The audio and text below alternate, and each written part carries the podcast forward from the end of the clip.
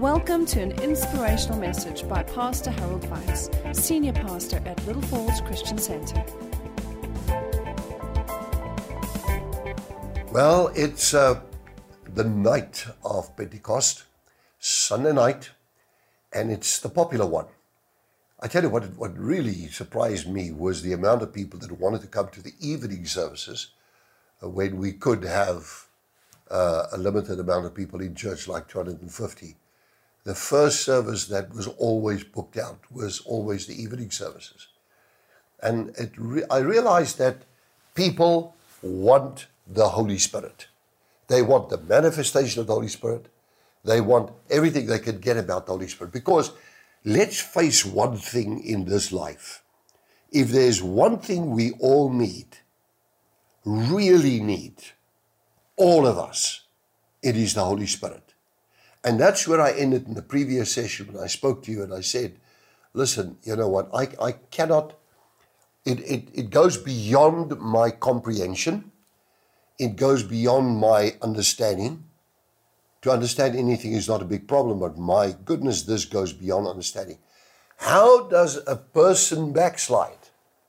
How does a person not want to come to church anymore or decides to be, let's say, lazy or would like to rather go and visit uh, John Doe uh, or would like, like to do something else, whatever else, when you have Pentecost time and you have the presence of the Spirit of glory and of God. It is the Spirit of Christ.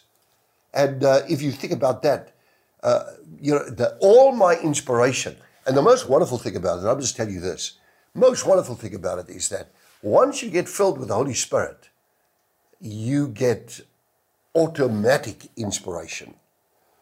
It's like okay, you don't have to inspire me to do anything for God. You, you really don't have to. You'll be wasting your time because I want to do something for God. Now, there's a scripture, and it says like this Thy people shall be willing in the day of thy power. Now, that exact thing happened to me because the moment the Lord filled me with the Holy Spirit, I started speaking in tongues I didn't have a clue of what's busy happening to me, but it was happening. And it was glorious. And it was hugely inspirational. My goodness. Now, at this point in time, I would be in the front wherever I could get in the front. You know, when I went to Bible school, I didn't want to sit at the back. I never wanted to sit at the back. I wanted to sit right in front of whoever's giving the lecture. And I would make sure that when they say, okay, the class for whatever year now opens and you can now uh, go inside and find a seat, I'd stand by the door. I'd wait for that door to open. And when the door opens, I would run to get the front seat right in front of the pulpit of the lecturers. Wanted to make sure nobody's going to take that seat. That's my seat. I don't want somebody in front of me. I want to be in that seat. It was just like that. And so uh, for me, it was like I just sat there and I drank in everything. I would write down my notes of whatever is being said, but I would leave out the scriptures, the, the Bible scriptures, because it goes too fast. And in those days, didn't know the Bible like I know it now. So uh, I'm still busy becoming acquainted with, with all the scriptures like I am now. But the fact is that uh, I just left those, let's say there are five verses, I would leave space for the five verses. Then I'd go home at night and I wouldn't want food. I wouldn't want to have, uh, first go and have a cup of coffee with the family. I'd say to them, I'll see you just now, just see you just now. I would go into the bedroom, take out my Bible, take out those verses. I would just write the verses down and then write them out fully in my notes so that by the time came that I had to do exams, I had my notes based upon my class lectures, and we didn't have manuals that were given out. That's kind of spoiling you, but uh, so I just I just grabbed those notes and filled in every verse in, in its completeness, read through it, go through it all, and I would be ready for the exams. Well, then I had to wait for the exams to come. But the, the zeal, the inspiration, the fervency. I'm going to tell you something. Romans 12 11 says, these words says, uh, be aglow and fervent, burning with the Spirit. And that's exactly what happened to me. I was just burning with the Spirit. I couldn't wait for the next batch to come. And what's more, what happened to me this Pentecost, Pentecost, I tell you, what happened to me is that I would go to work, still in the workplace of the world, and uh, I'd go down to the chapel and I would get every Christian I could know and tell them, why don't you come down to the chapel? We have a great time together, we as Christians, whatever. And I will take my notes. Let's say this handkerchief is now my notes. I'll take my notes, sit down with them, and teach them exactly what I've just been taught in the Bible school. And then I would, uh, I would uh, ask them a few questions to make sure they get it all. And uh, so we did that all the time because it is beyond inspirational. That's why it is beyond understanding to find somebody that is too lazy to come to church, too lazy to, to read the Bible, too lazy to pray, too lazy, too lazy, too lazy. It's like, okay, now you know what? This just now, just give me a moment. I've got to get over this. I really have to get over this. I have to get over this. How can you if you have received the Holy Spirit, this enormous experience, this inspirational fire, how could I even think of wanting to do something else? So you said for weekends and you read the Bible and you read the Bible and you read the Bible. There's not interest. I lost all interest in all the other things. You know the old song, Turn your eyes upon Jesus and the things of the world go strangely dim. Well, one of the things that in those early days that I found that was very good for me because I wanted to know now, okay, fine. Now, now, now, now, here's the Holy Spirit. He's just become my best friend. He's just become my treasured friend, my comforter, my counselor, my standby, my intercessor, my advocate. And now here I have the Holy Spirit, and and I want to know as much as possible of the Word of God. So I would read the Word of God and say, Holy Spirit, what do you say about this? What do you say about this? I would go through. I I I had this concept in my mind. First pray, get into the Spirit. When you're full of the Holy Spirit, then read the Bible. Just like that. Then read the Bible. So I would first go and pray, pray, pray, pray. And then when I feel, oh, this is it, the Spirit, Spirit of God, is upon me now. He has anointed me also. Oh, that's what Jesus Christ, my Lord and Savior, spoke about. Now, because of that, I want to tell you now, I'm just so ready for so anything whatsoever. And uh, I was ready to take on questions and answers and go on and on. And for those years that went by, I read the Bible over and over and over again. Some men came to me and they said to me, You have in, in this past six months surpassed all of us in terms of your knowledge of the Word of God.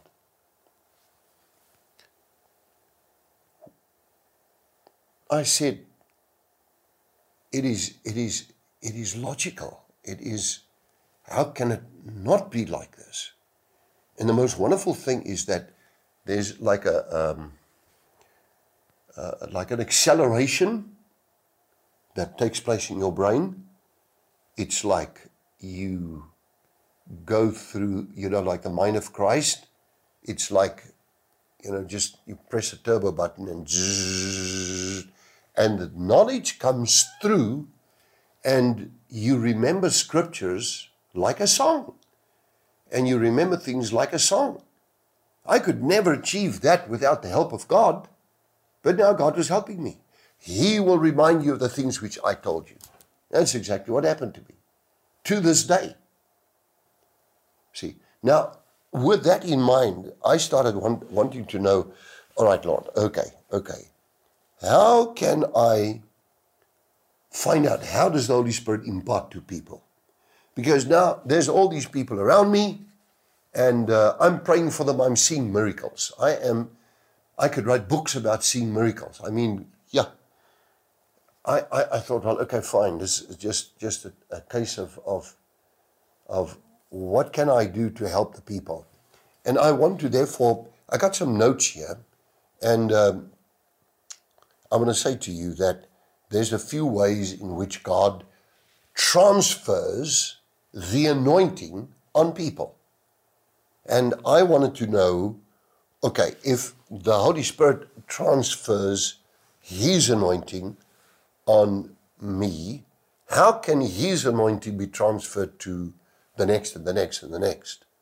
So now I had a desire to share this glory that came upon me with other people. And so, okay, fine. So I began to see that in Numbers number 11, verse 11 to 17, God speaks to Moses. I did read this to you before, but let me read it again. He says, You know, Moses says, Lord, I, I can't take this burden alone. And then God says, Go stand before me and uh, come down with the elders and uh, bring them before me, and I will take the spirit that is with the spirit which is upon you, and I'll put the same on them.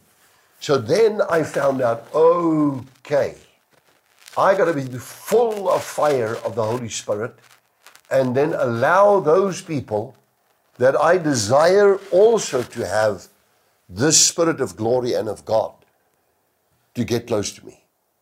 And then when that happens, before that happens, in the process, first pray and say, Lord, I'm going to gather some people with me and I'm going to I'm going to pray, they will not know and understand fully what's going on here, but it's, it's okay. It's in the Bible.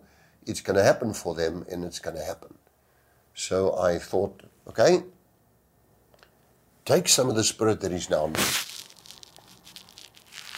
and put it on them. Just like that. Man, I'll tell you, it was the beginning of something that happened to Moses, it happened to me.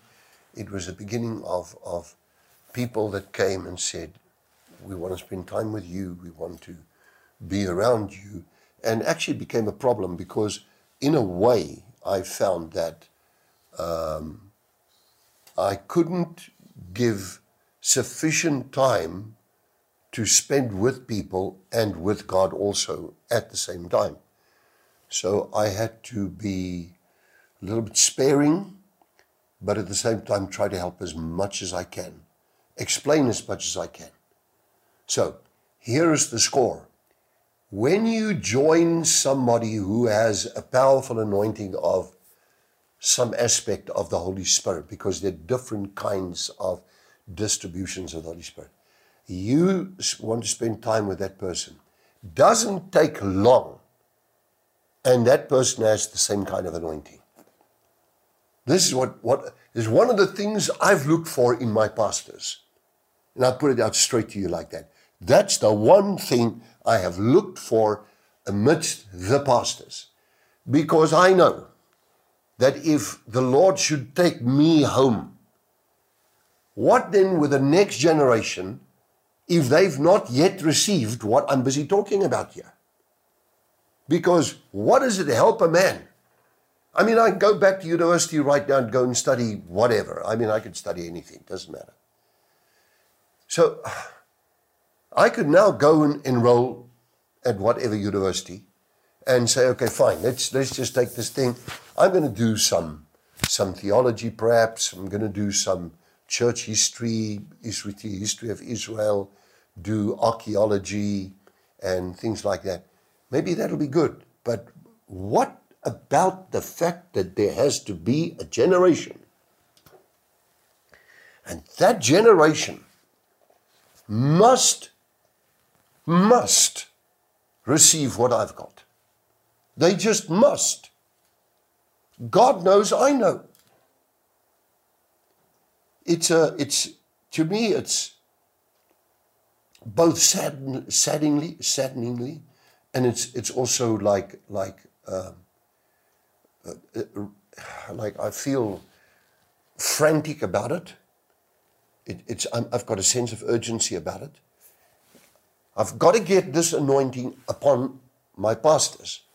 This anointing has got to come to the pastors to begin with. And I don't want to know whether they've got a degree or they haven't got a degree or they've studied or they haven't. Not interested. What I want them to do and what I want them to have above everything else is the power of the Holy Spirit. It's this exact power of Pentecost that transformed my life. I got Pentecost every day. To me, it's not like, okay, wait, wait again, you know, what time is Pentecost in the year 2022, 2023, 24? No, no, no, no, no, no, no, no. I want Pentecost every day. And I want the pastors to have it. And then I find that if, for example, I have, let's call it a prophetic endowment to uh, minister, let's say, visions and dreams. That now happens a lot to me. But um, then by spending time with them and them coming close to me, I found a, few interesting things. I found that people that came close to me started having dreams and visions also. They started having the same thing. And I said, yes, it was just like that. I knew it was working for them. And I knew that without Listen to me now. Listen to me. Without the Holy Spirit help, forget it. You'll be a rather very, very ordinary minister floating around, wondering what to do next instead of being inspired, what all could be done for God. I just hang around, you know all right, I'm a minister now. I don't know what I'm going to preach this coming weekend. I don't know. You know,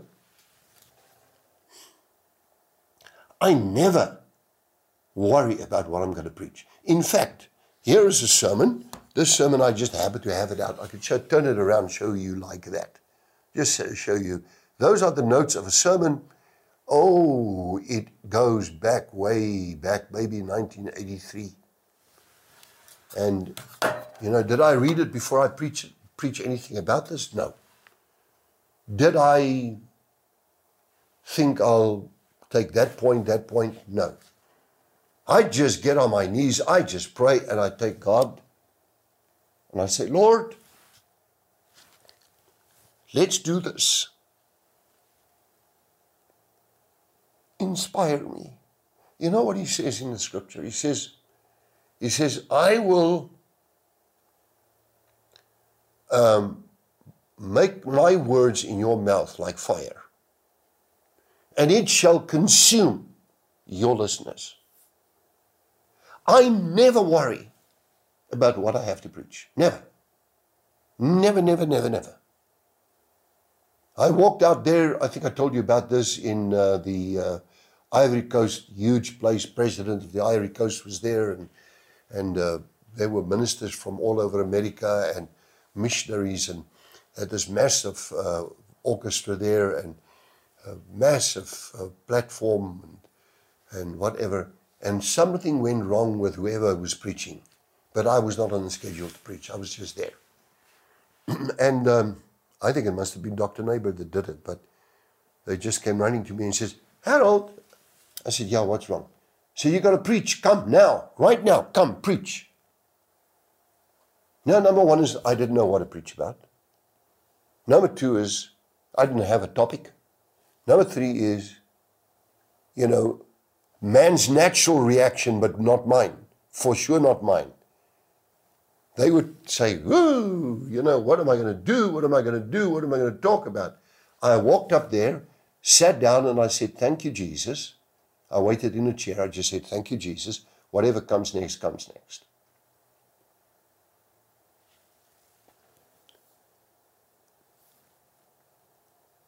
When I got off the chair, I, heard these words in my inner self Thy kingdom come.